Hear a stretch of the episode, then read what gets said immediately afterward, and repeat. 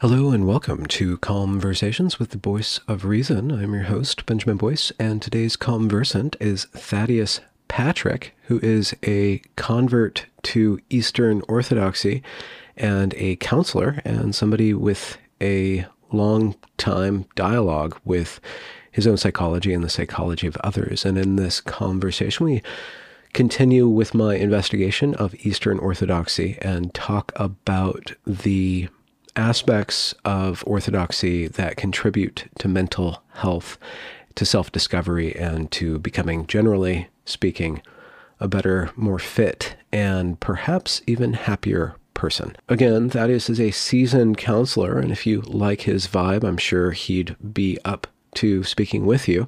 So, links to his work as well as his socials are down there in the description. Without further ado, here is Thaddeus Patrick.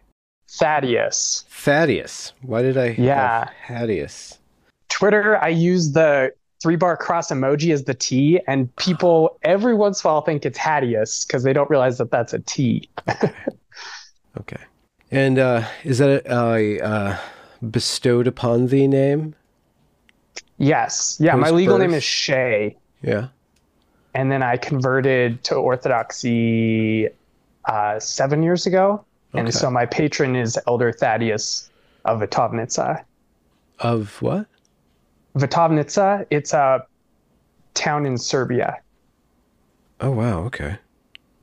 Is that um is that a part of your like heritage genetically or historically? Or? No, that's my my chosen Orthodox patron. Okay. So his book was was incredibly influential to me and inspired my coaching practice that I do today. Okay. Yeah. What quality or how did you find the book? Maybe there's a story there. I uh I Bible college graduate and about a year afterwards when one of my some of my friends introduced me to orthodoxy, they kind of I like to say tricked me into going to a monastery with them. Yeah. Um, and when I was and I hated it, but when I was leaving, um, the monks gave me a copy of uh, the book of his life and teachings. And that was the first Orthodox thing I encountered where I was like, whoa, there's actually something really interesting about this. And that book later was just very influential in my life um, to a lot of my like mental and spiritual stability that I found. So, hmm. yeah. So, Bible college, huh? That's something we share. Yeah. What what decided you on that, or were you consigned, conscripted? Um, I was in a state of I have no idea what to do with my life, and mm.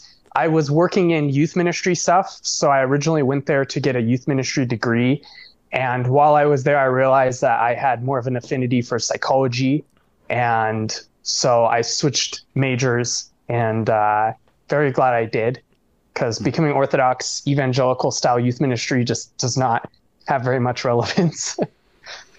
Wait, so you isn't evangelical youth ministry isn't that psychology or is it it's all reverse psychology and but you wanted to study positive yeah. psychology games like how to run games and how to how to manage the misbehaviors of youth and huh. uh okay. so yeah huh yeah that doesn't sound. A lot of outreach programs. Okay, uh, it's for a certain person, but you, I guess you have more of an intellectual uh, thirst, hunger.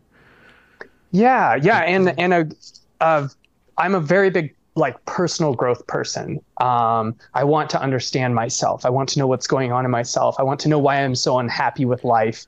Hmm. Um, and those are the questions that I, you know, like am I would my my coaching practice is like people with existential problems come to me where they're just like spiritual seekers sometimes and people who are like you know asking about theodicy and uh, you know do we actually exist? Are we living in the matrix? Just weird stuff like that that I myself ran through a lot. Mm. um, so yeah I like I like that world but especially how to harness the things that happen to us and find meaning in them and grow. So yeah. I, I think I probably should describe myself as like very interested in the intellectual, but I think I was someone who was so inundated with that. Like I was very rationalistic and and I've switched to being someone who's very experiential. So I think of my life more like intellect stopped being the chief and now it has its like little spot at the table. Yeah. Um, but I'm a very experiential person these days. Yeah.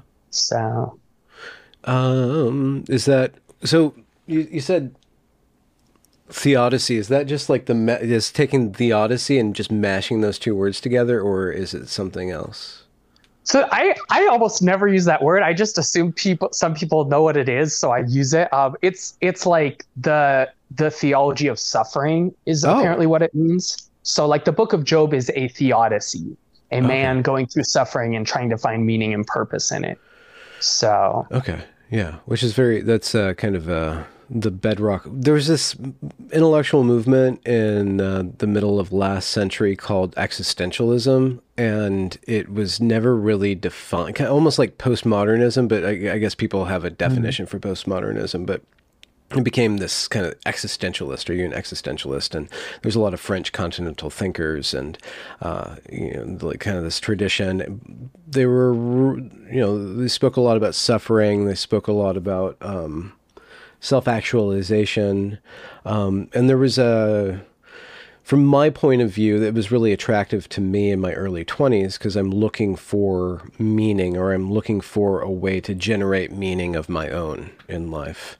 And what I stumbled upon, um, I don't know why, but was through narrative, even though I really liked philosophy and thinking mm-hmm. um, and poetry as, as a form of expression, it was narrative that kind of bridged the gap for me. And mm. so when you talk about your experiential, how else would one convey that or make meaning out of that without using narrative? Or wouldn't narrative be like the way to do that? Or is there another way that you formulate?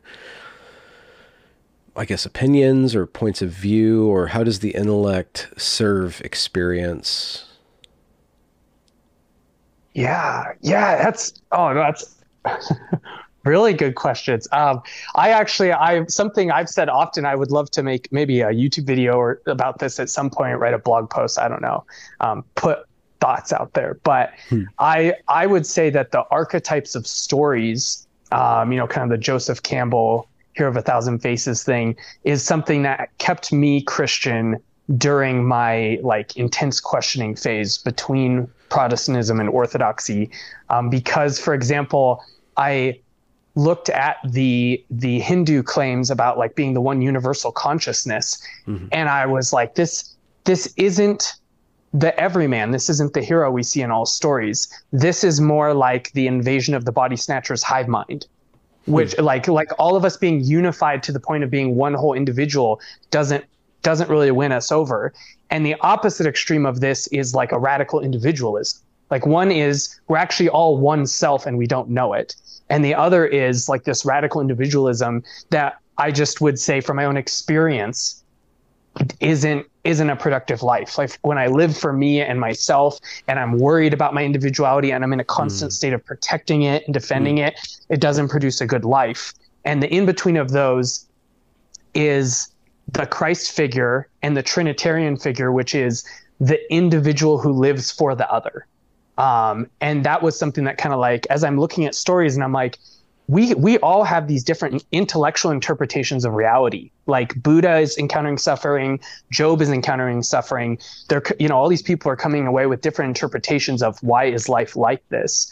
But when I look at the people who are the heroes in many stories, and across religions where people don't agree on religion, but they're all agreeing, like they're watching the same movies and they're all agreeing on what the virtuous character is. And that's not, you know, I mean, we have some stories that are horrifying monsters are the heroes. Um, but but there's a weird universality to all this. Um, and also when I see people die on their deathbed, they had a confident self-image and then they lived in orientation to the beauty and well-being of others and that that really swayed me that that i said okay this is the truth and what satisfies me like w- what brings me peace will look something i theorize it's going to look something like this it's going to look like individuals living for the whole they are individuals but they live for the whole and the beauty of it hmm. Hmm. you're bringing a lot of things up. How did you? So I guess intellectually, you went from youth ministry to psychology, and then did you intend to be a coach or a counselor or a practicing psychologist, or was it at that point in college? Was it just to learn? Was it just like kind of satisfying your curiosity? Yeah, I I I I assumed I would do something related to psychology at the time, um, solely because, I mean, I'm in college to like figure out how to make a living. Like I have to feed myself. Um, so probably I'm gonna have to do something psychology related since that's what I'm getting my degree in, and that's what I'm most interested in. Um, so I did look at masters in counseling programs, and after four years of college, I realized I was not someone who was built for academics, I would say. Um, like writing papers that someone tells me to write um, is just a tall order for me. Um, and I noticed that there, one of the um, problems I noticed was that there were a lot of people who were academically oriented and stable people. What I would call a stable person, I would have called myself an unstable person. Um, I still would have called my past self that today. Uh, and they were getting into psychology, the master's in counseling programs, and they were dropping out after a year because they didn't understand an unstable person. Um, and they were academically oriented, so they got great grades, and then they would drop out. Yeah. Where on the other hand, I had all these friends like myself who were people who had experience with um, what I would call mental puzzles and mental anguish, and they were they did not have an affinity for academics. They had an affinity for helping people and it, it really irked me that the academic system was antithetical to equipping the people who had the affinity for for helping others. And most of the help I got was I, I think I saw six different therapists a decade ago. And one of them was a very evangelical and probably hurt me more than did me any good. Um, three like of them you like as in harmed you or set you like, up with the wrong expectations, kind of. Yeah, uh, basically, I, I, guess you'd call it gaslighting. She wasn't intending to or anything like that. Um, very well intentioned, probably help other people, but she did the the you're suffering because you don't have enough faith. And years later, I would take on a view that was somewhat similar to that, um, but like with practical skills and with a little more discernment of when to say that. Um, but it like I walked away just like discouraged, like either she's right and I don't know what to do, or she's wrong and I don't know what to do. And either way, I don't know what to do. Like I've not been given an answer. I've just been given like this, con- like the puzzle has been made more confusing of what's wrong and why I'm unhappy. Okay. And three other therapists didn't help and two of them did help. And most of them I could tell had an overlapping affinity for people and academics. But most of the people that helped me in my life were people that would have never been able to get a master's in counseling. And I actually I reached a point where once I started, I graduated and I went, maybe I'm going to do the master's in counseling thing, but I'm not sure. And then with over the next year, I was a preschool teacher, which I loved, um, but paid almost nothing. And it was during that time, friends from my Bible college were exploring Orthodoxy and introduced me to it. And I hit a point in my Orthodox journey where I realized in my own spiritual walk and my self understanding that psychology was actually kind of an idol for me, or as Buddha would call it, an attachment. I was too attached to it. Not that it was bad, but my relationship to it was too much that it was like a savior and, and a thing I got too much meaning and and protection from. And so I, I there was a point at which I was exploring orthodoxy. I said, God, I'm I'm I'm becoming more and more convinced of this orthodox thing, and the, and this elder Thaddeus guy I really like. I think that I need to just step away from psychology. And if you want it to be in my life, you force it upon me, but I have to give it up. I have to fast. I have to, like Abraham and Isaac in the Old Testament, like I have to have this be something that exits my life. Um, and it was about four years after that, and this was about four years ago, that my priest and my friends and my parents and my sister and her husband were all saying, You have these skills in helping people with stuff just in general talking through stuff, understanding them, wording it well that they can understand it. You need to work in this field. And that's when I was like, I, I don't have a master's in counseling. I can't be like a licensed person. And I just made business cards at a website and started throwing out on my social media that I was this coach person, honestly. And I had my first clients were my friends. And then they wrote me testimonials that were like honest compliments of what I had done. And then from there, I just had random strangers contact me. And for the last four years, I've just been working with whoever comes my way. And so far, it's been very positive experience. Um, I have more testimonials now that aren't just from friends, um, mm. but it's been very fulfilling. It feels very much like a flow state, like that state of just like I'm in the maximization of my skills. Um, and the people, like, not, I don't want to be someone who is like, oh, they all think I'm so great or what I do is great, but I've received positive feedback. Like, it's just been consistently, people have been like, I've had multiple people who say I went to licensed counselors for $120 an hour and then I came to you for 40 bucks an hour and you were w- far more helpful. And I, I attribute most of this, um, a vast majority of it, besides like a little bit of skill I have in explaining things well, most of this is from Elder Thaddeus and early Christian writers that I studied. Um, I would say is a majority oh. of what they have given that kind of feedback.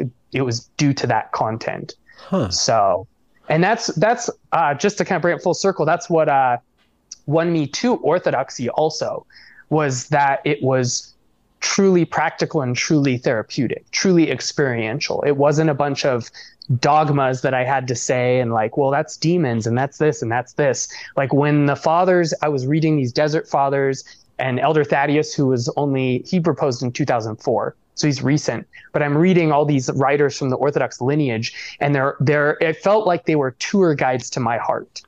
And so as I'm reading this stuff and I'm going, I'm gonna apply this. I don't know if it'll work or not, but I'm gonna apply it and try it. And I'm noticing noticing it's healing me. And then that's the kind of stuff I've talked with a lot of clients about. So it's it's rooted in my own experience. And sometimes I have to tell them, "Hey, I don't have experience in this. Like you might want to talk to this person or or search for this kind of therapist or whatever." So um again, you brought up a lot, but I just want to make one footnote. If somebody's saying that they've paid somebody else $120 um, and it's not as valuable as $40 they're paying to you, it's a compliment, but you should probably raise your rates.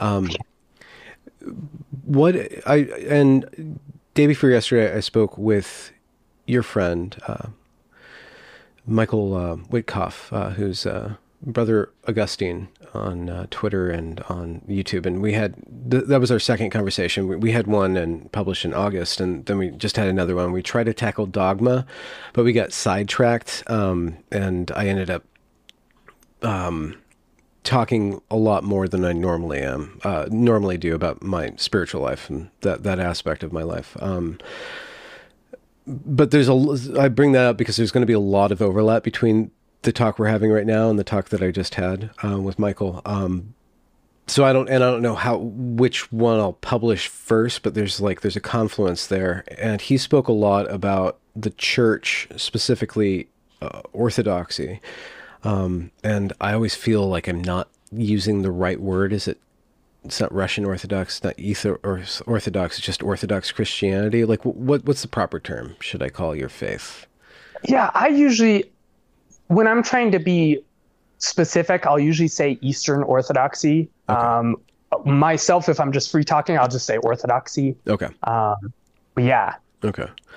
he described it several times as a hospital, or he put it in terms of this is uh, the path towards healing the soul, um, which sounds like it's a really ripe angle to take. It using that metaphor um, and expanding on that metaphor into what you mean by healing uh, gives it a value um, that supersedes in my mind like this is the way the truth of the life. This is uh, you know this is the this is correct belief. Like orthodoxy means like correct thought but this is a healing practice. This is something that, that mends you that heals you. Um, that gives it a much i think it to the agnostic slash kind of culturally atheistic Western ear, having faith described in terms of uh, healing, uh, there's more access to there. It's not like somebody's like telling you these this is the right way to think or this is this is a belief system. No, this is a process of healing. Uh, so with all that said, you just said that the early church fathers and uh, the the desert dudes and this Thaddeus brother saint, um, they are what inform you most what is it about them? Like, what are they, how are they depicting life or God or the spirit or the human condition in a way that enriches you and assists you in, in the process of healing, if that's the, the correct metaphor? Hmm. And by yeah. metaphor, I don't mean like it's fake. I, I mean metaphor as in uh, just uh, that's a conceptual term we're using a conceptual term. Um, I don't mean that. You know, it's like when I use the term myth. I don't mean like it's it's a story that's just made up. Like there's a there's a content mm. there that's that's greater than the explanatory content of the word. Like healing it means more than just like a band aid or something like that. It's a metaphorical way of approaching spiritual life. Yeah, yeah, and that's I think I think we uh, we Orthodox use that term. Um, Saint Augustine, who is compared to the average father is a little more um, rationalistic and i still i don't think he's as rationalistic as the west that uses him but mm even he said that the uh, come into the church for it's a it's a hospital for the sick and not a courtroom for sinners. Uh, and yeah. I think i mean in one sense that the answer to your question is like the entirety of the orthodox faith because one one view that I have come to, and I think this is a, a view we're very hungry for in a dogmatic world, is if theology, if doctrine specifically, we Orthodox actually have a different usage of the word theology, almost the opposite. Hmm. Uh, if the doctrine isn't useful to my actual everyday experience, it's pointless. If it doesn't actually affect the way I'm going to live and how I am going to my my personal wording of it. This is in the fathers, but there's they have lots of wording. But my favorite is to say that all I think deep down all humans want peace. They either want to change themselves and their view or the world, um, and we have different assumptions mm. and and ways we think of doing that. But we want peace. We want to be okay with life. We might think that that's by material possession acquisition. Mm. We might think that that's by social justice and, and producing good in the world. Um, we might produce, believe that's by having right thoughts, but we want, whatever we're doing, we want to have peace. We want to say, this is a good life and I'm okay with it. And I think for me, that was what I was looking for. Um, but I think if, if our doctrine doesn't contribute to that in some observable, empirical way, um, it's useless it, it is. And I think that that's something that's woefully missed when people look at um, even like the ecumenical councils where they're they're discussing the the Christ being three and one and him having uh, um, two natures and all these debates that are going on. Um, for those for those fathers, it was something intensely practical, and I think reflected reflecting this also is what I referenced a minute ago that the word theology has the opposite meaning today it did back then. Um, there are three, sometimes four, uh, saints who received the title the theologian. One was the Apostle John, um, Saint Simeon, the new theologian, and Saint Gregory, the theologian. They're about like 500 years apart each one. And uh, I can't remember the fourth guy who's sometimes on that list. But there were four guys who received this title. And of all the fathers who are already much more mystical than a lot of modern Western Christianity, um, these guys were the most mystical. They were they were poets. They were the most poetic, the most um, difficult to decipher at hmm. times what they were actually saying, not because of philosophical language, but because theology for them was the study of God was study in relationship, like the way mm. I study my spouse, not the way I read an online dating profile, which is the way we we, we mm. know about God. And so for them, being the theologian was to actually study God by being with him, being his friend, and being close to him. And doctrine was important, but it was only important. I always say doctrine is like the bones, which bones by themselves are dry and have no life, but they are important for structure. But the life is in the prayer and the encounter. That's the flesh. And the doctrine is just the structure. So they're arguing about sometimes about the structure because, you know, there can be structures that could be dangerous. Um, but as an end in itself, it means nothing. And hmm. I think I think of C.S. Lewis in uh, The Great Divorce he it there's a scene that takes place in hell and there's a bunch of theologians debating about the natures of Christ around a table and they're in hell they're debating this doctrine and they're in hell and i think that that's so insightful and meaningful but um, saint evagrius uh, evagrius ponticus uh, not a saint but uh, definitely said some wise things in the early church uh, he was a desert father and he said uh, the one who prays truly is a theologian and the one who's a theologian will truly pray um, because it's that real communion and experience of who God is. What's that like? I think for us, well, I'll, bar- I'll borrow a, a, quote from the Buddha. Uh, Buddha said, uh, "Only I, I, he said I can walk you to the the boat and the river, but only you can cross in it." And we we very much believe um, that that true knowledge of God is something you know by encountering Him, and we do believe that the that I, I would say God God can reach anyone anywhere, and I think He knocks on every heart. But there is a depth of intimacy with Him that I believe, uh, from my experience, only happens in the Orthodox Church. Um, and how the close like, the close the form is it the attitude how does how does orthodoxy orient you toward God in a way that is particularly attenuated that that gives you like a let's say a clean, clear, strong signal? Uh, there's a there's a lot of ways. Um, I'll, I'll give a metaphor uh, for what I'm I'm getting at. Um, I uh, one of the stories I tell people sometimes a little parable. I'm like, okay, imagine there's two guys and they've heard about music and they've never heard music before, and, but they hear people talk about it and they're theorizing like, okay, people are telling us there's these sounds they're hearing and they're making them feel certain ways. Like maybe it's a drug, maybe it's like a cult or like some hypnosis they're doing, that these sounds make them feel emotions. And then one of them goes to a concert and he comes back to his friend and he's like, friend, I heard it. I heard music. I heard the sounds that they call music. And the other guy's like, oh my gosh, what was it? And he's trying to explain to him. And he's like, well, well, let me tell you what they did. They took these metal strings and they pulled them real tight and they ran another string along it and they and it went hee haw hee haw. And when I heard it, I felt like I was in love. And the friend is like, dude, I think you're crazy. Like, why would sounds make you feel like you're in love? And the, the other friend goes, okay, never mind. Okay, uh, there was another thing they did. They took an animal skin and they stretched it real tight and they hit it with a stick and went boom, boom, boom. And when I heard it, I felt like I was like a warrior, like going to war. And other friends like, dude, I think you were on drugs or something. Like, why would a sound make you feel like you're going to war? Like, it doesn't make sense rationally. But for those of us who've experienced music, no explanation is needed. When you hear music, you know what it is.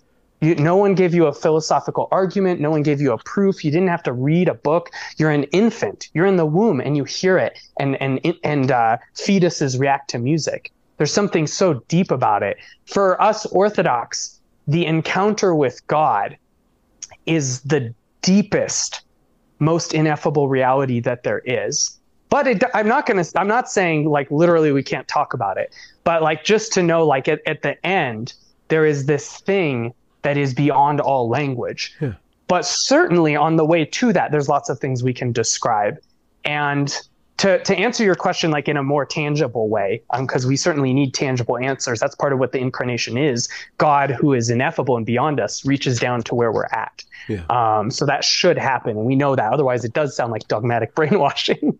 um, but one one practical answer to your question is uh, Father John Behr, one of our priests. He talks about the moment that Christ is on the cross and he has experienced he is experiencing every kind of death not just death of the body but death of status because people spit on him and shame him death of friendships uh, because his friends reject him. Peter denies him three times.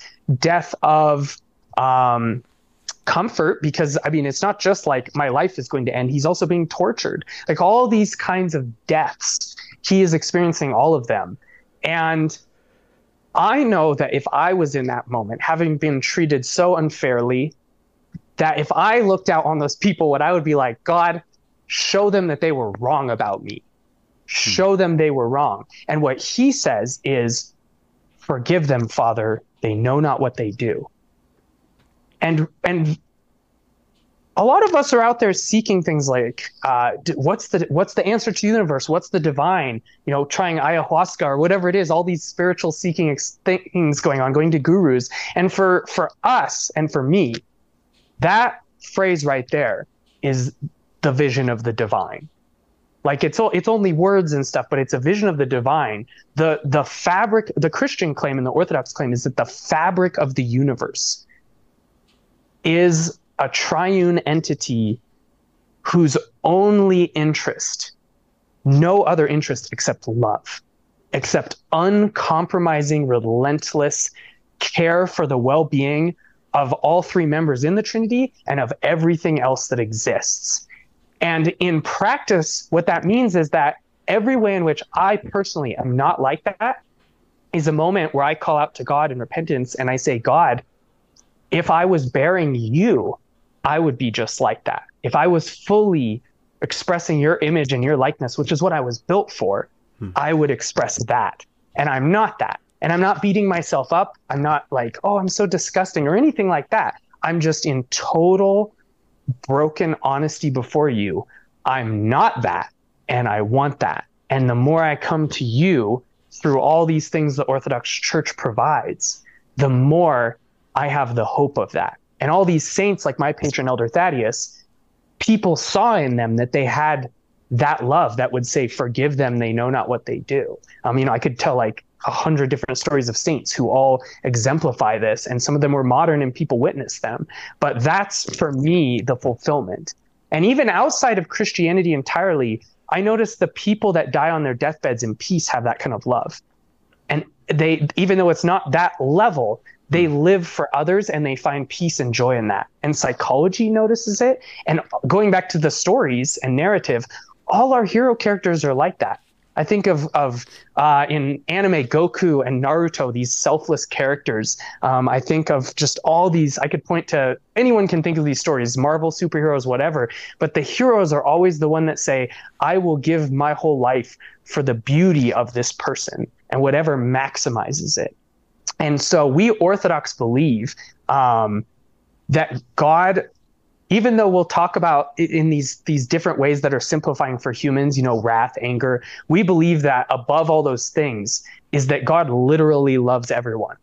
He loves literally everyone, and the fathers, the church fathers, actually say he loves the devil.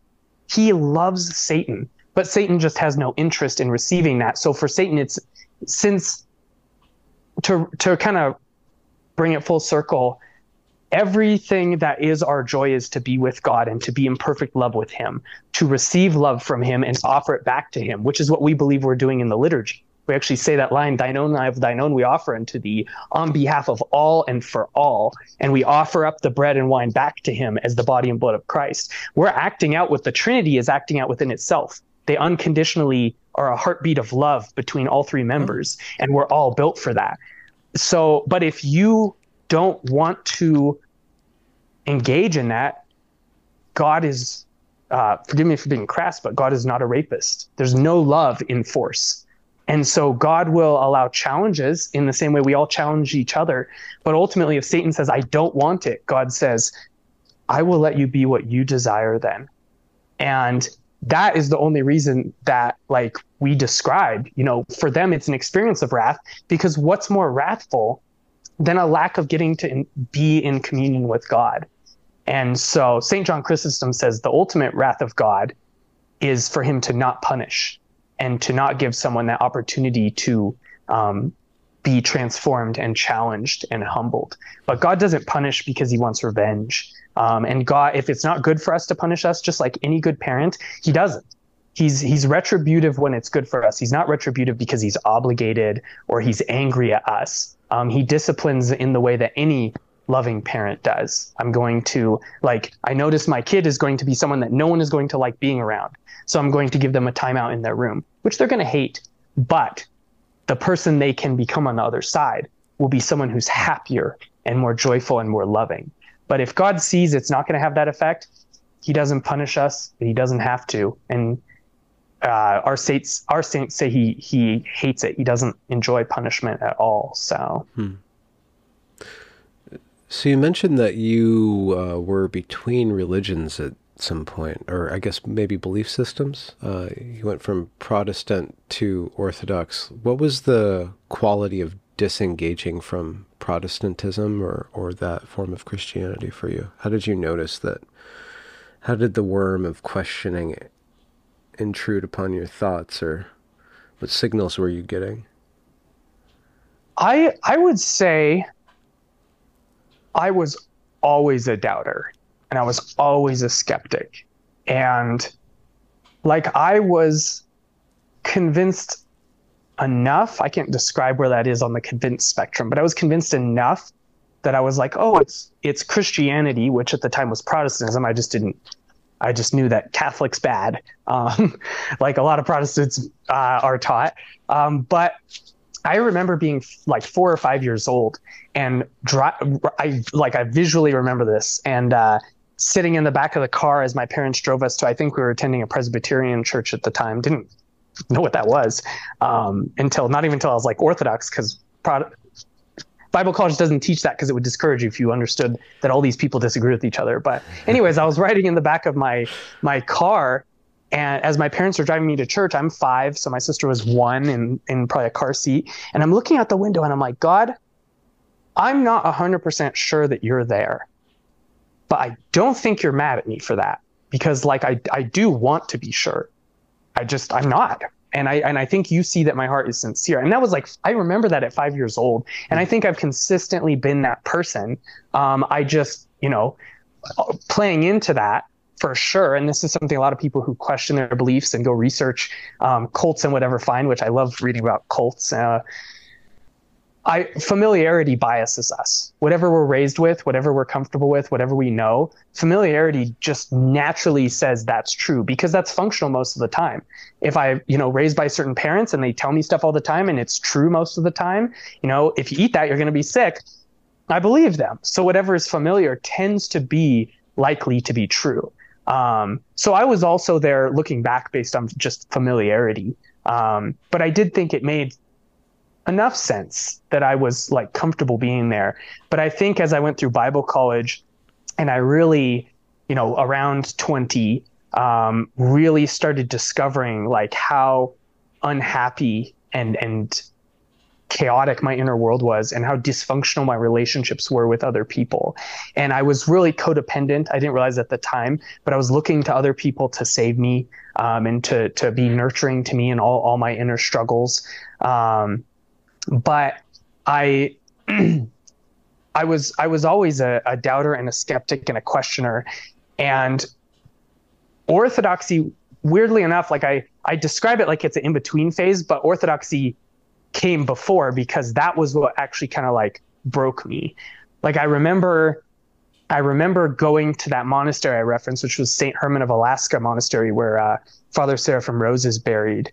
And I remember thinking, like, hating all this stuff. Oh my gosh, they kissed the icons and all these things, typical Protestant reactions. And when I read Elder Thaddeus and he started to like move my heart a little, I I was like, okay, well now I'm threatened. so I need to go study church history to prove that they're wrong because they're claiming they're this like unchanged church and I need to prove them wrong. And so I went for I spent a summer googling Catholics against Protestants, Protestants against Orthodox, Catholics against Orthodox, atheists against Orthodox, like all these different groups, and then reading some of the earliest Christian writings. And very quickly I realized if Christianity is true, the Orthodox have a way better claim to being the apostolic church. Like if if it's Christianity is true, then whatever Christ and his apostles taught was the real deal. and I I just like my Protestantism broke. Like I very quickly was like, it doesn't make sense that for 1500 years, none of these Christians who lived these godly lives knew how to like knew what sola scriptura was. Like that, those questions just decimated me. But once I hit that point, it un- opened the door to like, okay, but what if you're biased towards Christianity entirely? So maybe it's this Orthodox group if you still want to be a Christian. But for intellectual honesty's sake, I got to look at some other stuff. And so I, I dabbled in Zen Buddhism. Like I didn't go very deep, but I read several books on it. Um, I really admired what I was studying. I really was like, um, I was I've read uh, uh, Zen Mind, Beginner's Mind by Shunryu Suzuki, who's a Zen master in America. I still love that book um, to this day. And I read the uh, the Upanishads, ancient Hindu poetry. Um, I was reading all this different stuff, and at the same time, I was still hanging out with my Orthodox friends, and I was dabbling in some of the stuff that they were were talking about. And I read a book by it's it's a new age guru using Buddhism and Hinduism to explain quantum mechanics. It's called the Dancing Wu-Li Masters. And I had tried to learn about quantum mechanics and could not grasp it. Like three different times I would try a book and I'd just be like, what the heck are they talking about? And this book was where it clicked, like some of the implications of what we were actually discovering and how we bias things by observing them. And modernism has like convinced us we're, we're not biased, like in taking a truly objective stance, which we can't. Um, I don't believe anymore. And as I'm learning all this, and I'm like, oh my gosh, Buddhism's so cool. Quantum mechanics is amazing. Like, I didn't I, my rationalism that I'd been raised with that that like love, I thought as an example, I thought I was like, why doesn't someone just write a book on what love is or on what beauty is? Like just explain it all in the mechanics and then we can stop having all these debates about what's loving and what's beautiful, etc. Mm-hmm. And I thought that was like truth, like logic was the height, and then love and beauty and everything fell under it. And as I was reading this stuff, I realized I had it backwards. That I liked logic and the intellect because they were beautiful. I liked them because they helped me love. It was actually the beautiful servant of these things rather than their master. And from there, and this is kind of the, the tail end of my story, from there, when I was looking at the church fathers, I realized that every single thing that I loved about Buddhism and about Hinduism and about these different groups I was looking into, they were all in the fathers. The fathers already t- thought like this they uh, just as one example, um, Saint Gregory of Nyssa in the fourth or fifth century said concepts, something Buddha talked about all the time, concepts create idols. Buddha would say conceptualization creates attachment. Concepts create idols. Only wonder truly comprehends anything.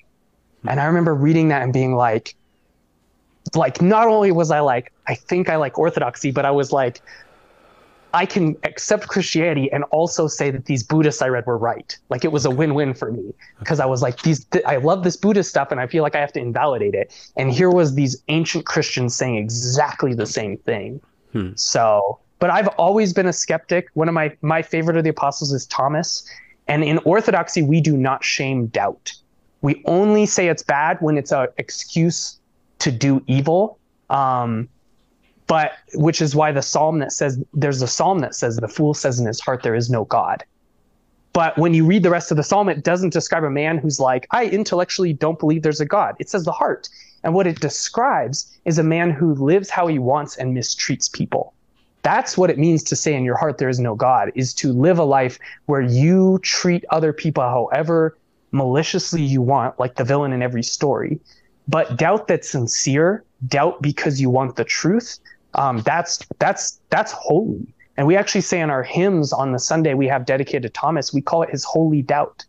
And that for me was home. Like that was one of the one of the many things that won me to orthodoxy was I was like, if I'm doubting sincerely, God actually admires that. That's a seeking doubt rather than a shameful doubt. And that was something very different than what I was raised with. So, anyways, full circle of my journey of doubt. Um, I'm still a skeptic. And technically, I tell people theoretically, if I found out orthodoxy was wrong, I would I would switch belief systems.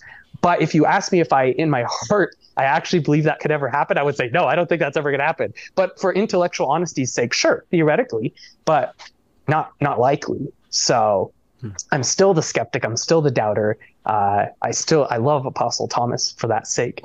But hmm. yeah. So how how does this um, the wisdom from the Orthodox tradition and all those fathers um, and saints how does that manifest in the act or the practice of coaching? So a lot. So most of my i have some clients who are are outside christianity spiritual seekers. Most of them are to some degree christian. Some of them are orthodox some of them are protestant a couple catholics. Some are reverts people that started orthodox left did something else and are coming back because they realized they liked it there. They just didn't understand it is when they were a teenager in a rebellious phase. Mm-hmm. um, but a lot of my set like times with a client some clients meet me just one time to talk about something but when i have a long-term client or i can tell it's going to be they're interested in that a lot of times the first session starts with theology and starts with some of the things i've said here in a really simple in a simple state. Basically um, like and and then once you have a, a that foundation it turns to the practical. So it a lot of times starts with something like uh, and I'm doing it way simple just to be brief, uh, because clearly I struggle struggle with brevity. Uh, but uh, God designed us to bear Him in our heart, and to whatever we encounter, to encounter that noetic experience, that d- direct, like I talked about music, direct experience of Him through us, and where we fell was when we started thinking for ourselves. Now, what that doesn't mean, because a lot of people think this way, is it means, yeah, let God think and you don't think. No, co think with God like a spouse. You talk with him, you have your own opinions, and he likes that. He made you to be free, but he wants to chat with you like a husband and wife chat about decisions. And so when Eve is tempted by the devil with these thoughts to, to look at the fruit and, and aspire to something that she was built for, but to do it based on her own reasoning in her own way, that's where the problems begin. What she should have done was to was say, God, I want your opinion on this. Does this make sense to you? Should, is this a good idea? Should I do this? And she just looks at it and she goes, mm, makes sense to me. And it's like a kid being like, discovering pornography and being like, oh, this looks really pleasing, um, but it will destroy you. And the, the reality is, and this is something I think we miss in the West, the fathers say that man was actually designed to eat that fruit. It was just going to be when he was prepared, like a hmm. child growing and then engaging in sexuality. He was going to have this knowledge of good and evil, and he's supposed to become like God. Um, the New Testament talks about becoming partakers in the divine nature. So when the devil tempts her, he's not just telling her a lie, like when he says you won't die. He's telling her a truth, but with a hack to get there. Uh, a malformed way to get a valid desire. And this is something I talk about my coaching a lot. Realize that any sin you're doing, anything that's broken, I mean, it depends on the client if I'm going to use the word sin. Um, it just means miss the mark. It's a very broad word. But anything you're doing that's that's making you miserable or is an addiction or whatever it is, uh, uh, attachment, uh, idolatry, um, you're doing it because you want something beautiful. So don't beat yourself up that you're disgusting. You want something beautiful. But the way we're going to about re- getting to it is where the problem lies. And so, being that most of my clients are Christians, we talk about how we have a prayer life, how we guide our thoughts. That's what my patron, Elder Thaddeus, is very focused on. His book is called Our Thoughts Determine Our Lives. Um, it looks a lot like cognitive behavioral therapy. Uh, we we spend a lot of time talking about all these different ancient Christian practices that have overlaps with psychology, or even things like where does fasting fit in all of this and why do we fast? Um, that are with that are are basically two steps the fathers would say. One, purification, which is these malformed attachments kind of evacuating them. That's what mm-hmm. fasting is. Um, Saint Maximus the Confessor in the ninth century, he says, he says, evil lies not in food but in gluttony. Evil lies not in sexuality but in lust evil lies not in created things, but in their misuse. And this goes back to that, like at the core is something beautiful. Um, but God is the inventor of all things. That's part of what it means to be the logos. He's this inventor that thought up everything. And if we don't know the inventor, we misunderstand the invention and we use it wrongly. So in coming to be his friend again, we also know how the things he created would be used rightly And so it's a natural process that by coming through prayer and coming back into communion with Him, we go, oh, maybe I shouldn't you know stick that in there. Um, maybe that's a little bit too that's not not actually going to make me or anyone else happy because it's not according to my design and nature. Um, but but when we do things like fasting fasting is kind of like the stomach has become um, christ goes with the whip to the moneylenders in the temple. And we're like what does that mean? Are we supposed to whip people like who sell something at my church like coffee?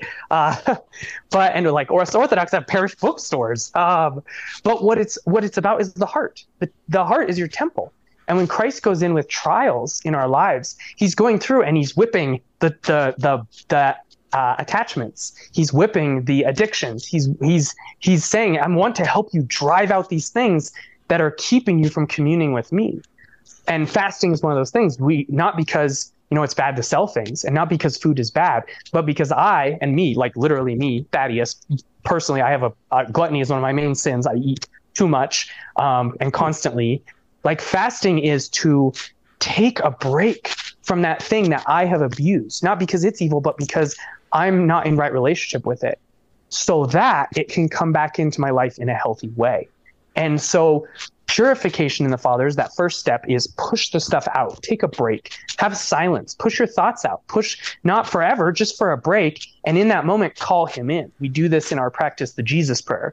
We we still our minds some parallels to buddhist meditation but we call christ into the space we make. Lay aside all cares lay aside your thoughts and just call christ the the god of the universe to come in and be present with you.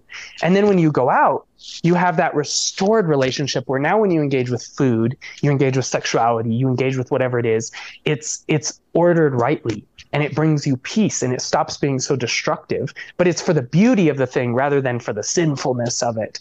Um, so it's it's bringing it full circle. Two stages the fathers talk about. Sometimes they have three. It doesn't matter. It's not linear but purification is kind of the pushing out taking breaks from things we have a malformed relationship with not just sins but things like me when i talk about really about psychology. And then the second layer is theoria vision of god calling him in so it's the out with the bad, in with the good. We sometimes do breathing when we do the Jesus prayer, where we breathe, uh, Lord Jesus Christ, take in Christ, have mercy on me, a sinner, pushing out things that aren't appropriate for our hearts. Mm. And so that's that's an example of like the basic model of what I'm doing when I'm talking to a client. So I might recognize, oh, they're codependent, like I was. Um, people are that thing that God has that he wants in their life, but they've put people in the temple on the throne. They're they've made people the money lenders. Not because people are bad, not because they're bad, but because they being born without Christ, this is part of what original sin actually is. We naturally kind of guess at how to fulfill our own desires. And so they take a break from the people that they're codependent on. They practice prayer for those people instead of worrying about, oh my gosh, is this person going to leave me? That's part of what Elder Thaddeus guided me to do. Think about them. Stop thinking about like this fear that I'm if I don't please them, they're going to leave me. Think about them. When you're in their presence, go, Lord, what can I sacrifice? And mm if I need to leave them for their sake, help me to do that and, and fill my heart with you. So this isn't me making them my idol. This is you being given to them. Otherwise, I'm a vampire. Otherwise, I, I need life. I need blood, which sounds a little scary, but like that's what we're doing in the Eucharist. We get life from Christ because the Old Testament says the life's in the blood. If I don't have him, I become a vampire and I drink blood. I drink life out of other people. And those people who think they can rescue me, this is what happened with me. People who are rescuers, that's their thing. They drink blood by looking for that victim rescuer triangle. We're talking about a spiritual reality. They look for those people who need help and they think, oh, I'll be happy if, if I fix people. And they can't do it without God either. And then I'm that person who's like, yes, fixy people, come fix me and, and hug me and give me all my emotional needs. And, and we just eat the life out of each other. And then we both end up frustrated at each other and unsatisfied. And we move on to the next victim that still has blood left in us for us to drink. And so we fast from that blood, that, that making too much of creation uh, we say in the service, worshiping the creature rather than the creator. And we instead push that stuff out and take breaks and we call Christ into that space. And then we actually function in creation as priests, where everything that we encounter, rather than us having the experience of us drinking the life out of it, hmm. receives life from us and feels wow. Like when I meet, when you meet a person in Orthodoxy who's lived it a long time and you're like, you have a peace I know I'm safe with you. I know that I could insult you and call you filthy names and you would still love me.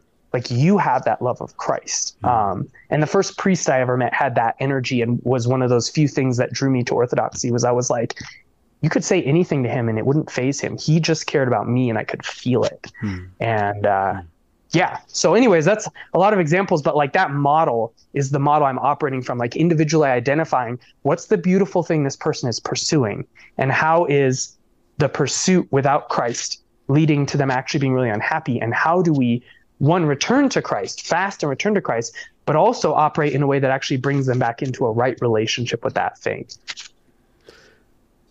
So I, yeah. can I um thank you for that. Can I have you um carefully turn the microphone away from your shirt if unless the microphone is two-sided. I think just by flipping the earpiece it's just rubbing against your shirt. Oh, just, okay. Just I'll try the, and just the just the earbud. You might be able to twist it once so that the microphone's facing away from the shirt rather than uh, facing at the shirt. I keep resting my arms on it, so I'll try not to. That's fine. That's fine. That anymore. Um, hmm. You said, uh, or you mentioned that something about being an unstable person. Like, what does that mean? What's the content of that? That could be that could be negative. Like you can't stand up for yourself or you're always breaking down or you know like you're fluid um, or maybe you kind of like some sort of borderline personality or like you're always just like whenever you're talking to somebody like they become a container and you don't have any essential shape yourself you just uh, you know you just assume the shape that that you're given or it could be the ability uh, to conform to other people, to conform to different environments, and to you know to grow up, uh, to grow through that, mature through that, and see that as a, a positive attribute rather than a harmful or self harmful uh, attribute. It could mean all these different things, but what what was it for you, and how have how has the process of rectifying that been for you? I, I would say some of the pieces I've given earlier in a more negative sense, like uh, like I wasn't at peace, and I was a, a person who um, my mood depends on circumstances. Like as as one is more attuned with Christ and one sees that He loves you and that He has a good plan for you, the more you live by that, the more you don't have reasons to be terrified and afraid. Um, and I'm a big believer that that's not something you can just tell people. Cause like I said, I had that person who said, we don't have enough faith in Christ. And that's why you're so stressed. And like I said, I kind of have that view today, but the problem is, is you need the empirical. You need something you can, Christ says, taste and see that the Lord is good. He doesn't say read and believe blindly or I told you so.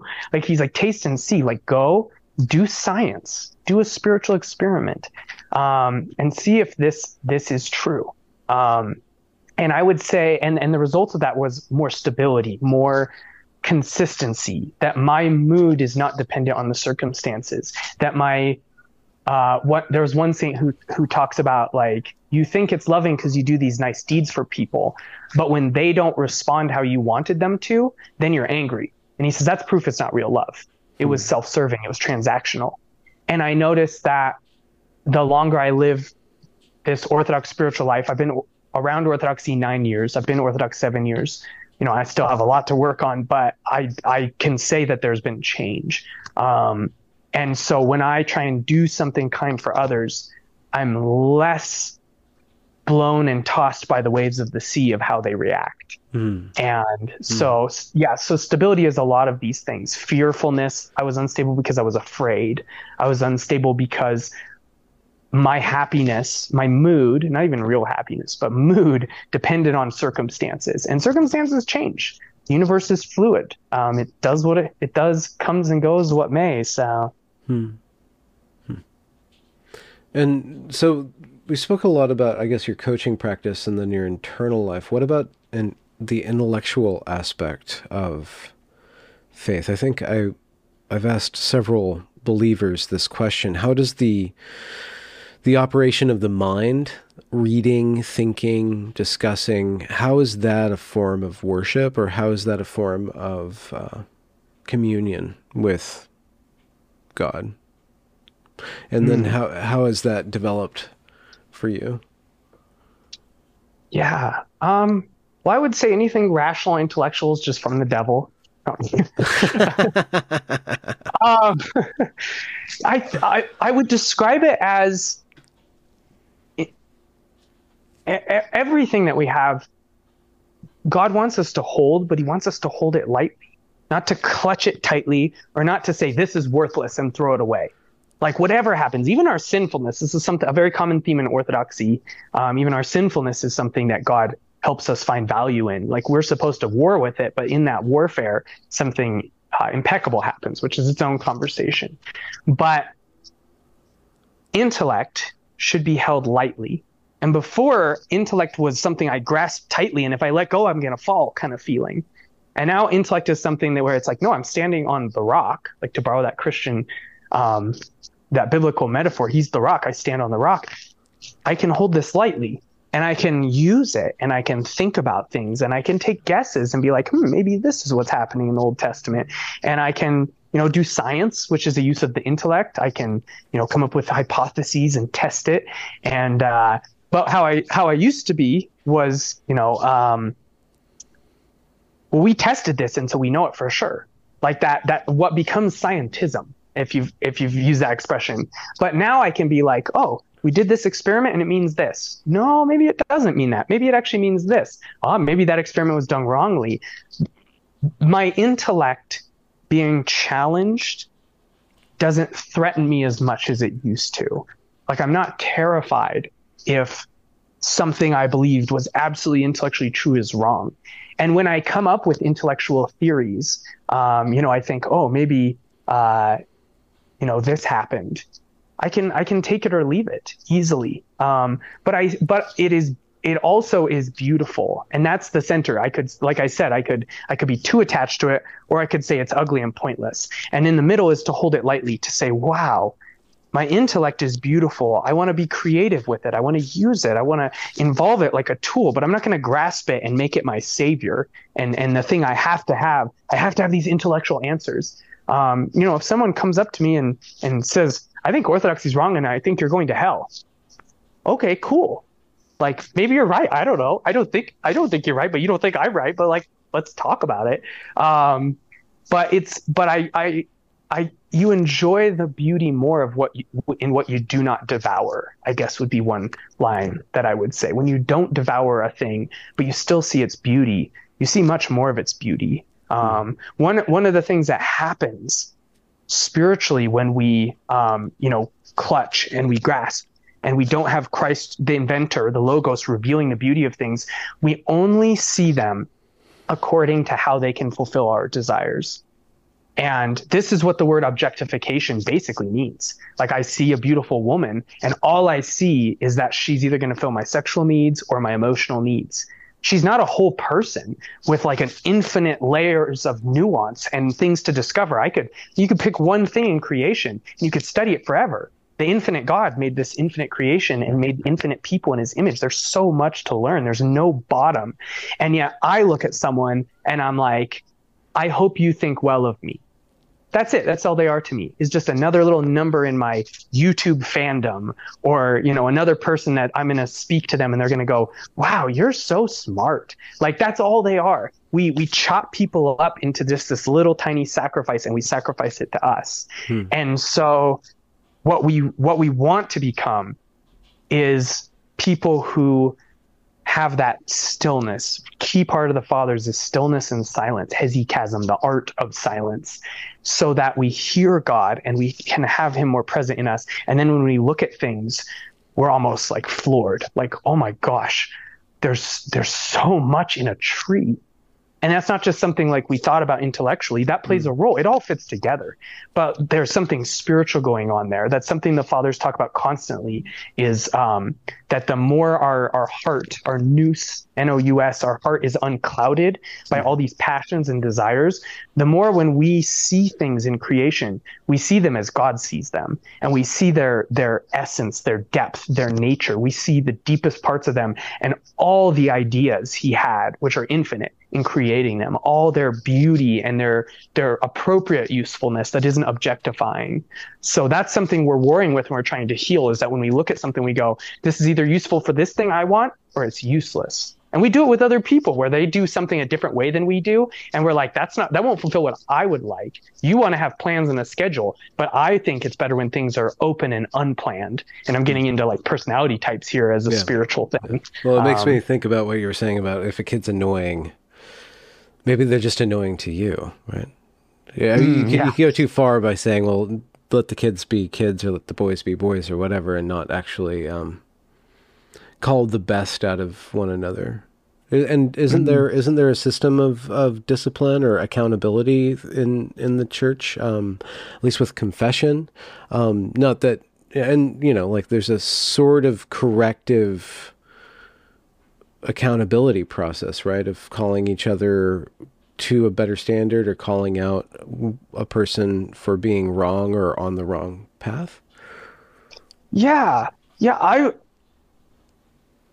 looking at how the Orthodox Church actually does it, um, one of the themes I see a lot, and I think a lot of people in online Christianity, online in general, uh, social media would like would like this concept, um, but a lot of fathers and saints say, basically, they emphasize let things be, like it's mind your own business. Uh, Elder Ephraim of Arizona, who reposed uh, a few years ago, a very holy man, um, he said like criticism is a great sin.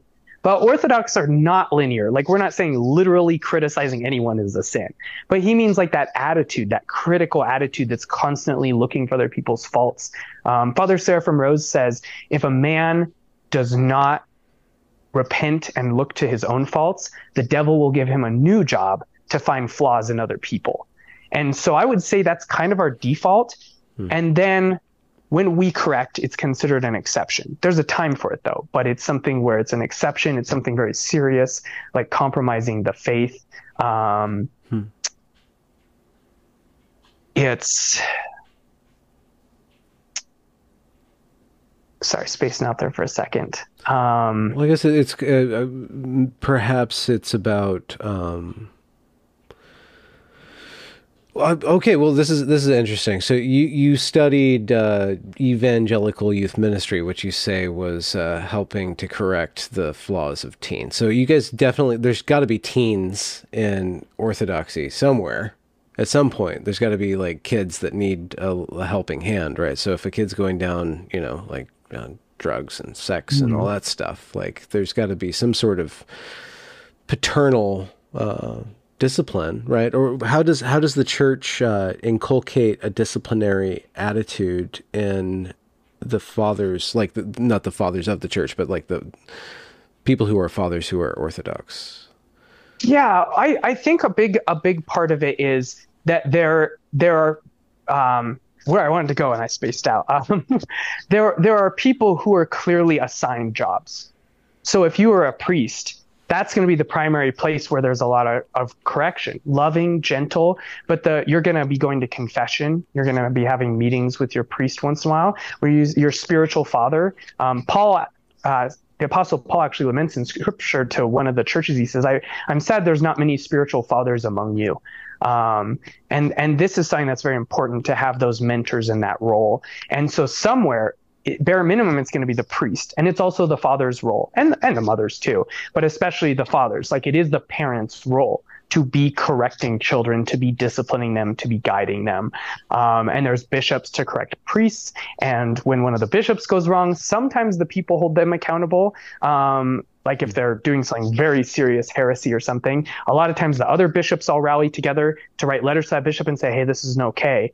But it's usually something where it's like I would I like to start with um, because you can see like the the um, pastoral purpose. Like if you just say, this is how you fix stuff, some person who's new to orthodoxy goes and tries to fix everything. And it's like they spiritually poison themselves. So I always start with like the saints tell us kind of default to minding your own business. Yeah. yeah. But then we do have systems. We do have penances. We do have calling people out. We do have instructions from scripture on to call people out. So given that your first action, similar to Eve, going all the way back to Eve in the garden, she didn't consult God. Given that your first action was humble, sincere prayer before God, and you still feel convicted to correct, okay, hmm. then maybe gently and humbly go correct. Mm-hmm. Um, but what matters more is that you consulted God. If the whole problem is that the loving God is not in our hearts, then there is no correction that can be good without that being the foundation. Okay. So no matter what you do, say, Lord, I don't know what to do. I think this with my intellect, and I don't think you think that's wrong, and I'm going to act on it. But you know, if I am wrong, have mercy on me and protect the other person from my foolishness and my presumptuousness to correct. And if I do say the right thing, you know, soften their heart and help it not go to my head, not go to my pride and my ego. And I, suddenly I think I can go around correcting people. Protect me from my own act and keep and and help it be pure. And if I'm wrong, help me to go apologize to them and take the accurate steps, but be with me. And may this act not separate me from your love, like actual encounter of it, or separate this person. And that kind of prayer, man, if I lived like that, if we all live like that, um, I mean, even just from a totally secular side, like if I just went purely, say everything about Christianity is wrong, if I was just a secular scientific psychologist looking at people saying that kind of self talk, the world would change people would be so humbled, even if they weren't talking to anyone. But of course, I, I'm like bordering on blasphemy to make a point by my own worldview. but I think it's an important point to make. Like, this is the order of the world. And I think the order of the world, unlike the blind faith concept, the order of the world and whatever is the actual truth of what's going on are going to line up. The hero and the true religion are going to line up. The narrative hero, the archetype, like all these things should line up. So when psychology notes that these humble people who are constantly thinking about others are the happiest people, it makes sense that the very entity that formed us was of a similar reality. So I, I can never accept Allah of Islam because he's like the villain of every story. He's egotistical, uh, punishes people. You do one wrong thing and he's mad at you. Like he's like all of the worst father figures. He's like all of the mob bosses in like crime sh- television shows. He's like every show I watch where there's like a nasty villain. He's a lot like Allah. And every hero I love is a lot like Christ. And so for me, those things are, are very compelling. It all lines up. It all seems hmm. to be one whole. And that's what compelled me towards orthodoxy was it was like I had found the one center of all the truths of the universe from Buddhism to my favorite stories to, ev- to therapy and psychology. It was like, oh, this is the cross. This is the center, the pinpoint right here. Hmm. You said that Thaddeus, I believe it was when you were talking about Thaddeus, uh, you were handed a book by him and, and he moved your heart. What do you mean by that? How do, what was being moved? What is it when, when one's heart is moved? Hmm.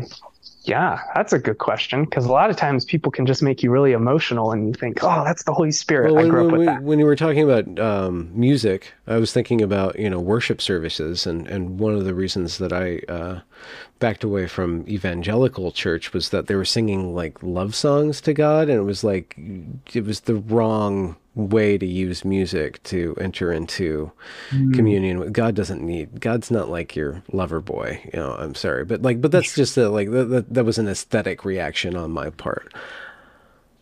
Uh, yeah I, and I would say as someone who was in that too and really liked it I think you're picking up on something accurate. Um, I I could go off on that tangent but I'll go back to your question. Um, of of Elder Thaddeus what what moved me um, I I could I could so first of all, um, Elder Thaddeus's book, the first like third of it is his life, and then the other two thirds is his wisdom. And something I notice, you know, if if someone says like, "Oh, suffering is for this," and you just use this this way, and like if you go through suffering, God has a purpose, and it's like that doesn't help people. Very rarely, sometimes, very rarely, a hurting person is ever helped by some like dismissive truism like that. But when someone approaches you to guide you in that sort of way in your pain and you see that they speak from a place of tremendous suffering, it's a whole different ballgame.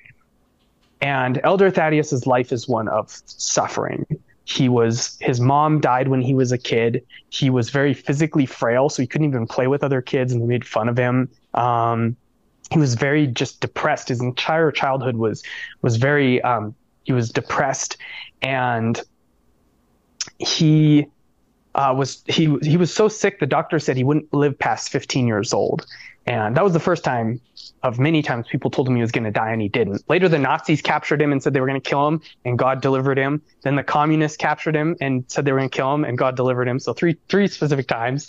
Um, but he, he said when he was looking back, he said all those friends he grew up with went on to to believe and he wasn't saying this in a critical sense he was just thankful but he's like they went on to believe that like a career was going to make them happy you know as i would say being attached to that career and then a spouse was going to make them happy and that um, money was going to make them happy fame was going to make them happy and he's not saying there's anything wrong with those things but he said he was actually blessed because being as unhappy as he was made him see that those things wouldn't have changed something.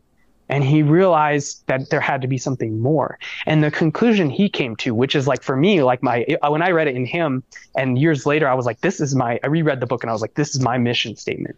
He said only two things in the whole universe are worth pursuing. And everything falls under these two categories if they're relevant. Love god love other people. And everything else should be tied to that. If you do art if you work a career if you um, seek religion or spirituality, those are the two things that matter. And everything should be anchored under those love God and love other people, which of course he's getting from Christ, but he, he realized just on his own that that was, that was true. And when I, that, that's an example of something that moved my heart. And then as I as I read more, he gives he speaks from this place of of suffering, and he was sick all of his life. He was very frail, and then when he speaks about what suffering is for, and he has this joy in his words, and I'm like, uh, my life hasn't been as hard as his. I've had my problems. I've been depressed, um, but like I I'm I've been suicidal. I've I've cut. You know, I've had I've had struggles, but it's not as bad as his. And he's so joyful in his words. He has a real like I. It just seemed like a real peace. I wasn't sure, but it was enough that I was suspicious. And I had met that one priest I referenced earlier, who I met him, and I was like, this man. There's a tangible peace, like like music, like just a thing. It's just there. It's not an emotional stimulation in me. It's very mm. calm, but it's like he, it's him that's different. Not something I feel like him um, and I felt it with Elder Thaddeus that he could be like this. I could have been wrong. But, and then I started reading the practices he taught, how to guide your thoughts, how to think about other people, how to pray, why certain things happen, and why we're miserable, why other people don't like us, how to change that. Um, and you know, thinking beautiful things about them, thinking about how to love them uh, as examples. But I remember I remember there was a point I was working at the preschool and I was lamenting that I, I, at the time I was the only dude that worked there. It was all women and then me, and I was lamenting that I would hear all all my coworkers are talking about how they hung out together and went to a movie, and I would and I would tell them like, hey, if you guys go to a movie, let me know. I'd love to join you, and they'd never invite me, and I'm like, okay, girl stuff. Like I get it, I totally get it. Like you, you have other friends, hang out with them. Um, and then another dude started working there and they invited him to all the stuff. And I was like, this hurts. Hmm. This sucks. And in retrospect, years later, I think it was just very different personalities. Like I was just like I was a nerd, and none of them were nerds. He was like a jock, so it was like these just totally different personalities.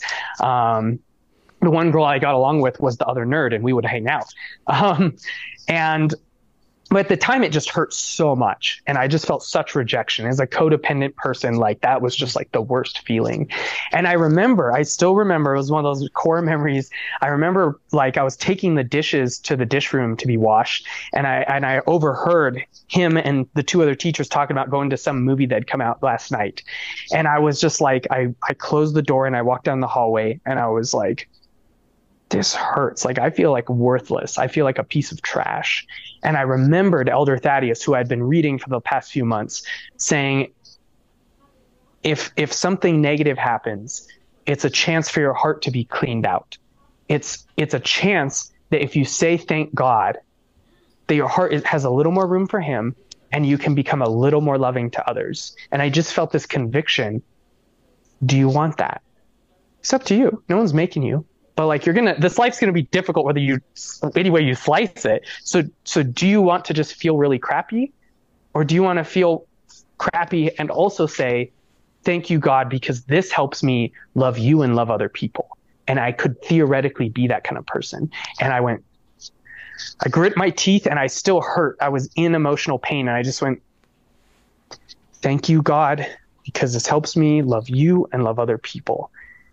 And i kept doing that and not every time and as to this day i don't do it every time but i do it more than i used to. But that's the kind of thing that i've started doing.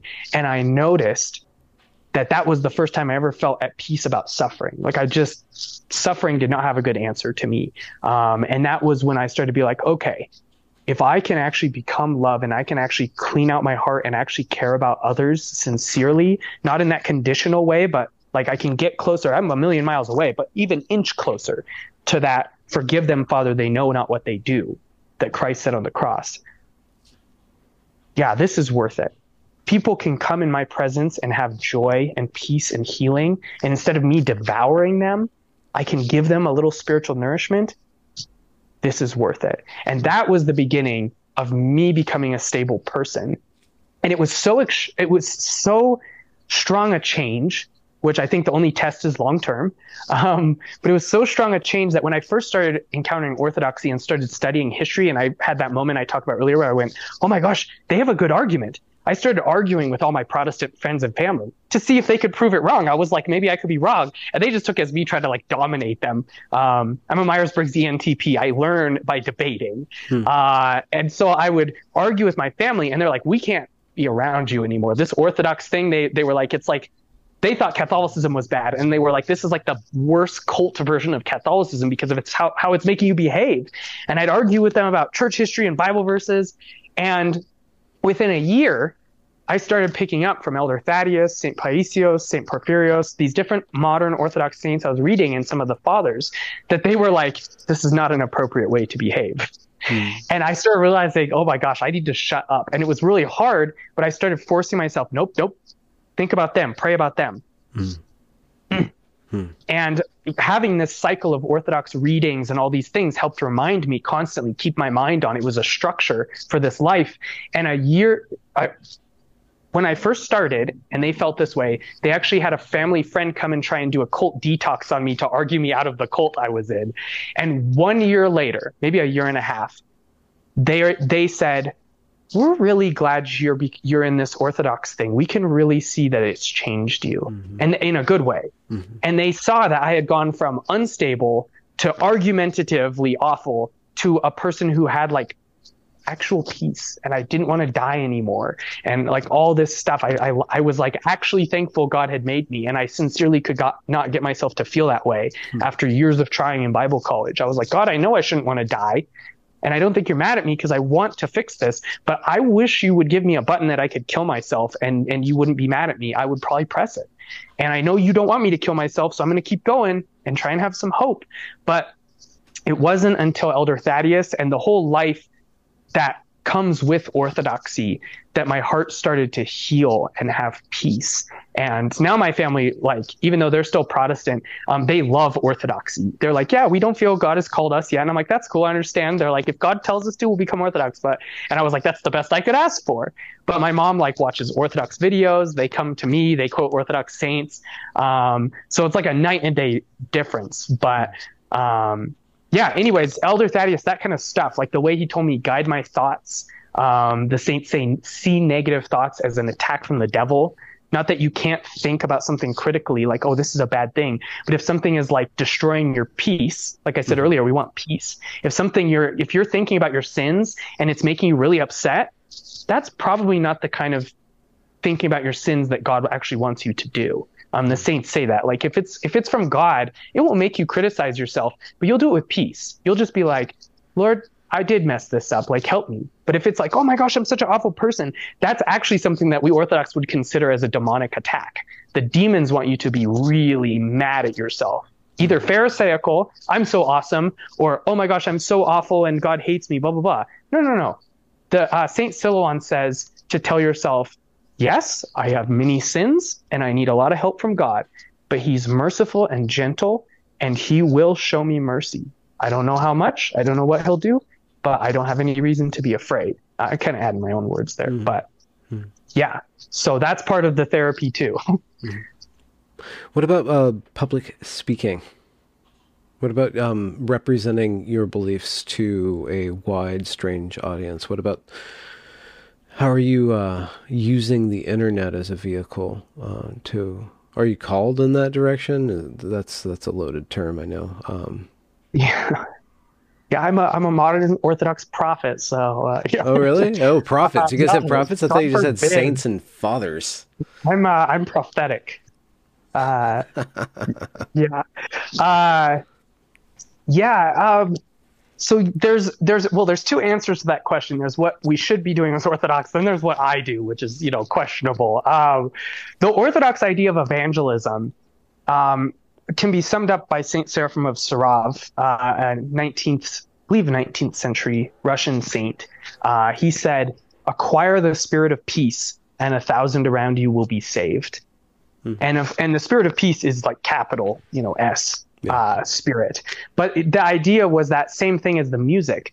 If you actually acquire God, you don't have to preach at people. Not that you have to be silent, but you don't have to preach at people you if you actually bear something that's different inside of you people recognize it um, people that are hungry recognize it so and if people aren't recognizing it maybe that's a good fruit for repentance and being a little bit humbled. Yeah, right. um, mm-hmm. So, so that's kind of our default. And then within that, kind of like I said with the intellect, it's not my chief anymore, but it has its place. There's a place to talk to people. There's a place for apologetics and answering people's questions. There's a place for bringing up orthodoxy, whatever it may be.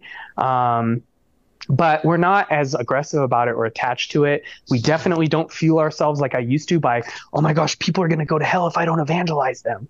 Um, like that's like, no, God will take care of people. You mm. work on you. And yeah. if in that process God calls you to love someone and to tell them about the faith, yeah. okay, open your mouth, pray a bunch before you do it.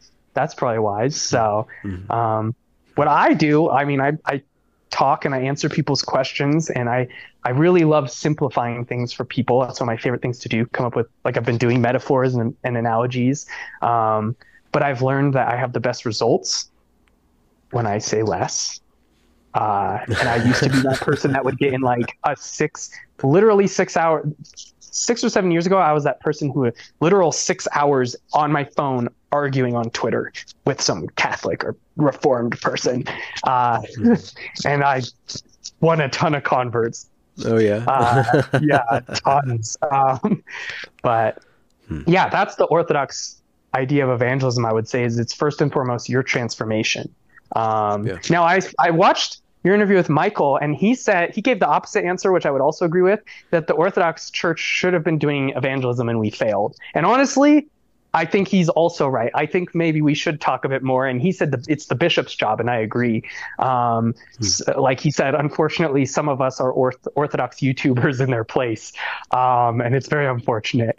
But uh, yeah, yeah, it's I would I would, and I know some of the history of it. The a little bit of the history was um, priests came to America and they saw that America was very like freedom of religion.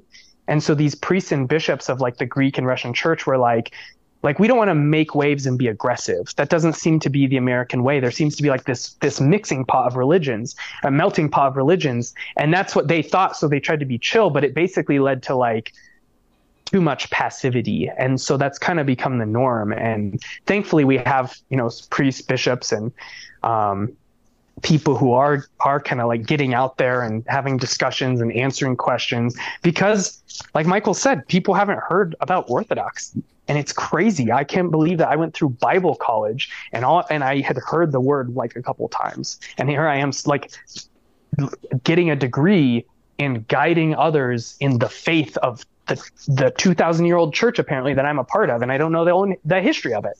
Like that was just crazy to me. Mm. That was mind blowing. Mm. So so there's definitely a place for the intellectual and the academic. And we have saints who are saints because St. Justin Popovich was a philosopher and he engaged in all the realms of philosophy. Father Seraphim Rose was talking to Hare Krishna people and all these different spiritual movements. He was talking about Tibetan Buddhism and Zen Buddhism. And a lot of my view on those as an Orthodox Christian come from him because he was just so insightful on them.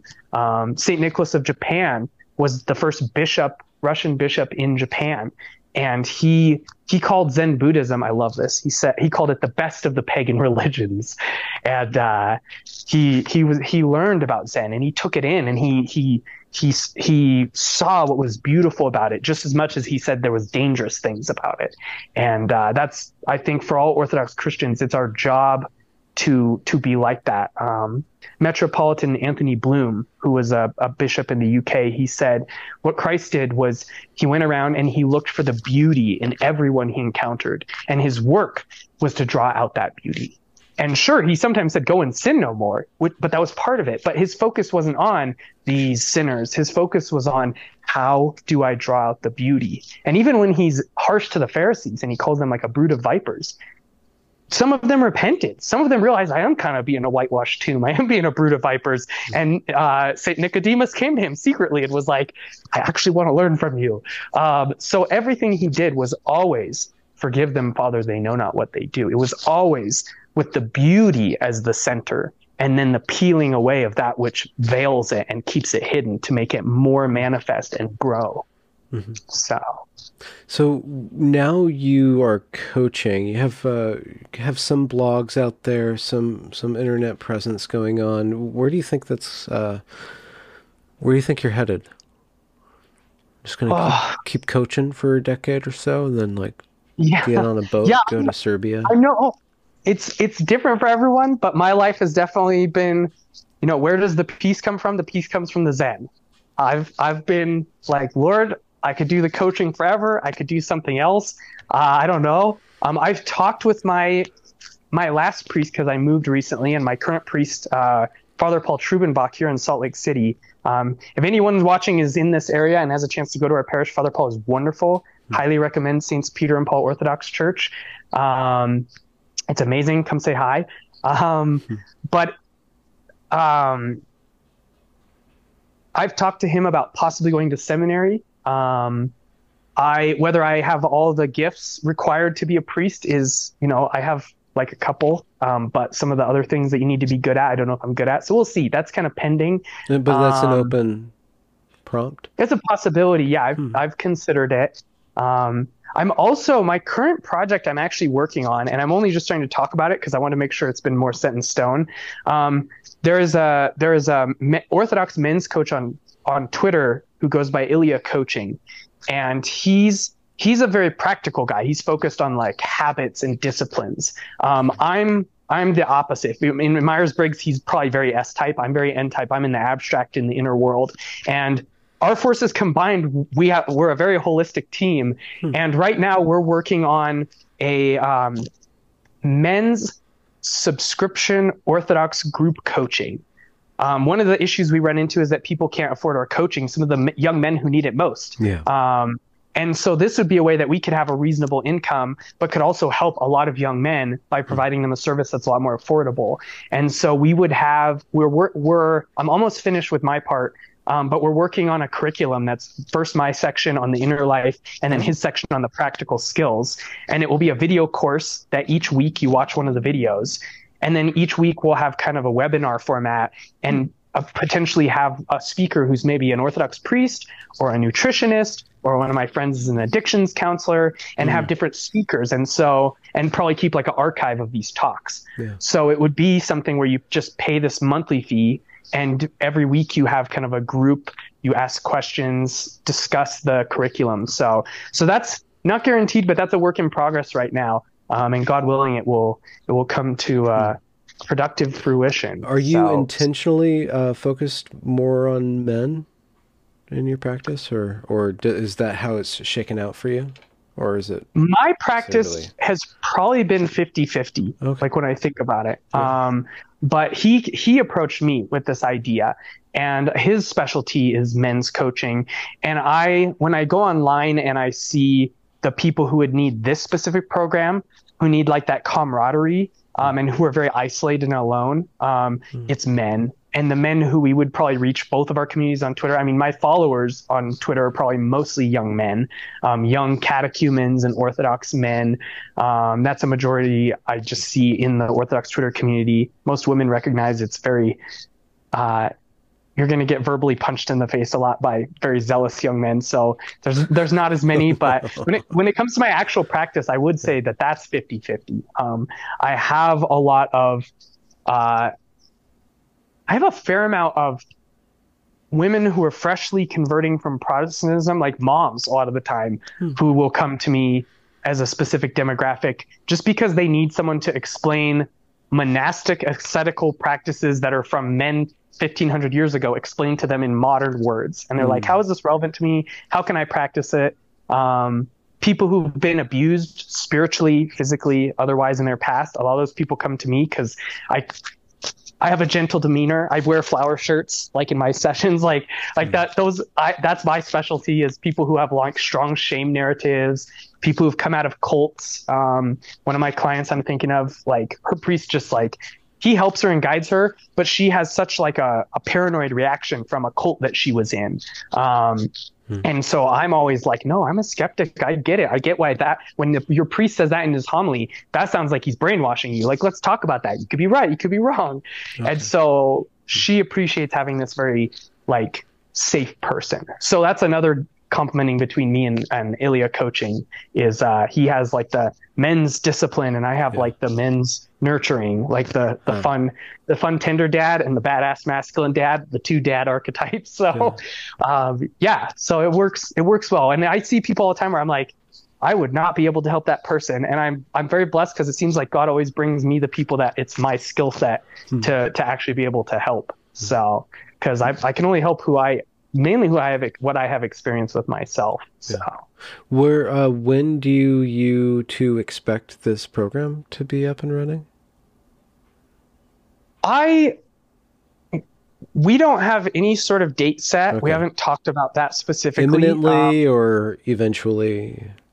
I would like to see it started up by the end of the year. Yeah. Okay. Um, and I think that's realistic. Um, I am working on the curriculum, which is like my part of the curriculum, which I'm like 80% done with, and I have the last bit outlined, which outlining stuff is like the big challenge for me because what order do I actually? I know the hmm. order of things, like a story, really matters. And so I currently have it organized, and maybe this you know, a book someday or something. I don't know, but yeah. it's currently organized who God is. The first, it's three sections. The first is who God is, and who that says we're supposed to be. We're supposed to bear love. We're supposed to be relational, like the Trinity. We're supposed to um, understand the universe in a way that we can put that to use because he's the logos. So we kind of learn who we are through him. Hmm. The second section is, and you kind of see me cover some of this in this whole discussion. The second section is mainly Genesis 3 and the fall, like what happens with Adam and Eve and how we replicate that every day. So it's kind of like who we're meant to be, how we fall from that, like in our everyday life, what keeps us from God. It, there's a section there about how the devil works and how demons attack with thoughts, according to the fathers.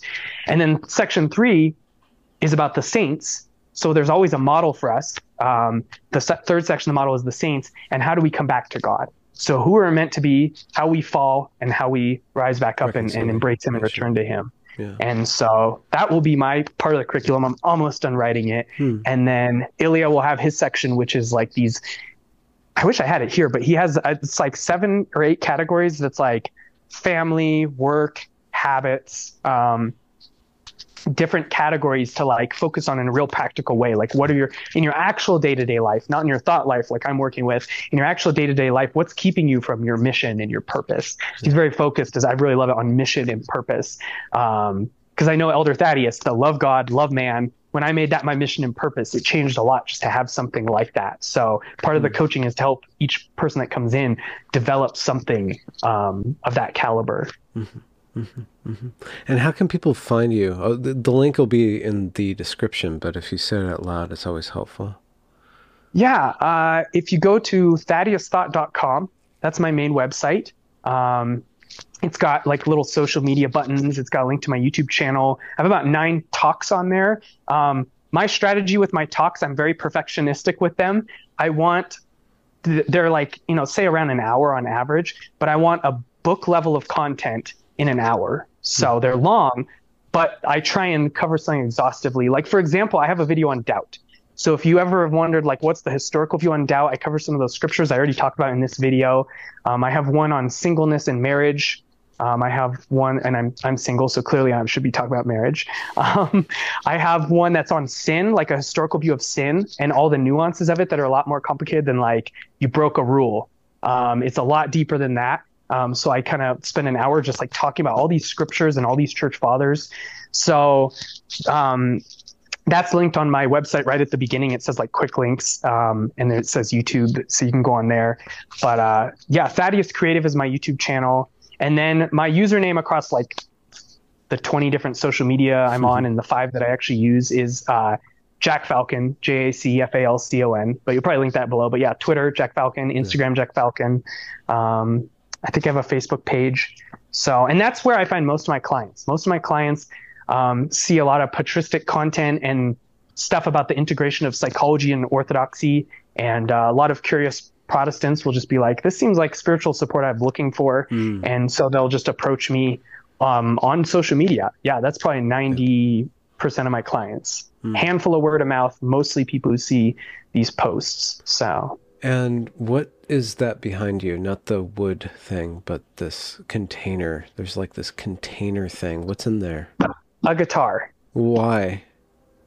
Uh, because theoretically, one day I would like to be someone who knows how to play a guitar. I don't know, long time too, but yeah, my my life is all all around me is is theoretical projects. Oh, know? really? VR okay. headset I bought, and I was I played it like I've I've played my VR headset ten times, but I've had it for like three years. So okay. yeah, I'm a tinkerer. I'm, yeah. I like new things, fresh things. So. Yeah, yeah, okay. Do Do you have like an expertise in a one instrument or one implement of war, even? Like I am one of those one of those people. I'm uh, as one as one uh, man said. I, one one uh, author said he said uh, he said the critic is like the eunuch. They can see it, they can understand it, they can describe it. They cannot do it themselves. Yeah and I'm like that with music. I, I I know lots of bands. I love music. I listen to it all the time. I have like 300 playlists on my Spotify that are all curated and stuff. Hmm. Um, I have my vinyls and and I have about six different little musical devices, and I'm a master of none of them. So, hmm. yeah, I think I made like one song on some software on my computer that's on a SoundCloud somewhere, but yeah i'm i'm I, my dad's the same as me. He except uh, i'm the i'm the n type like in my head dealing with philosophy and psychology and he's the doer. He's a general contractor. But he's he like has he's a locksmith glass worker auto glass uh, sheet metal plumbing painting. He just does all this crazy stuff. And i'm like that for like ideas and abstract things. I know mm. lots of different movies lots of philosophers lots of psychology books but i've not div- dove that deep into to uh, many of them. So hmm. connected, hmm. connected person. I like the web a lot. Yeah, absolutely. Yeah. Thaddeus, I didn't know what I was going to get, but I'm very grateful for uh, having spoken with you and learning through you about your faith and and uh, I guess the practice of uh, the practice of love, the practice of uh, living out the spiritual reality of love. Mm. Sounds like uh, there's a reality to what you're saying, but also a soundness in, in how you're saying it too. Uh, it's very edifying. So thank you. Awesome. I'm glad. I, I've been interviewed on a fair amount of Orthodox channels, and uh, I feel like we went a lot deeper, which is kind of cool. Uh oh. Like, yeah, we dove we dove really deep, uh, which I enjoyed. So yeah, thanks for listening. No, absolutely, absolutely. I'm gonna end the recording. No. Boom and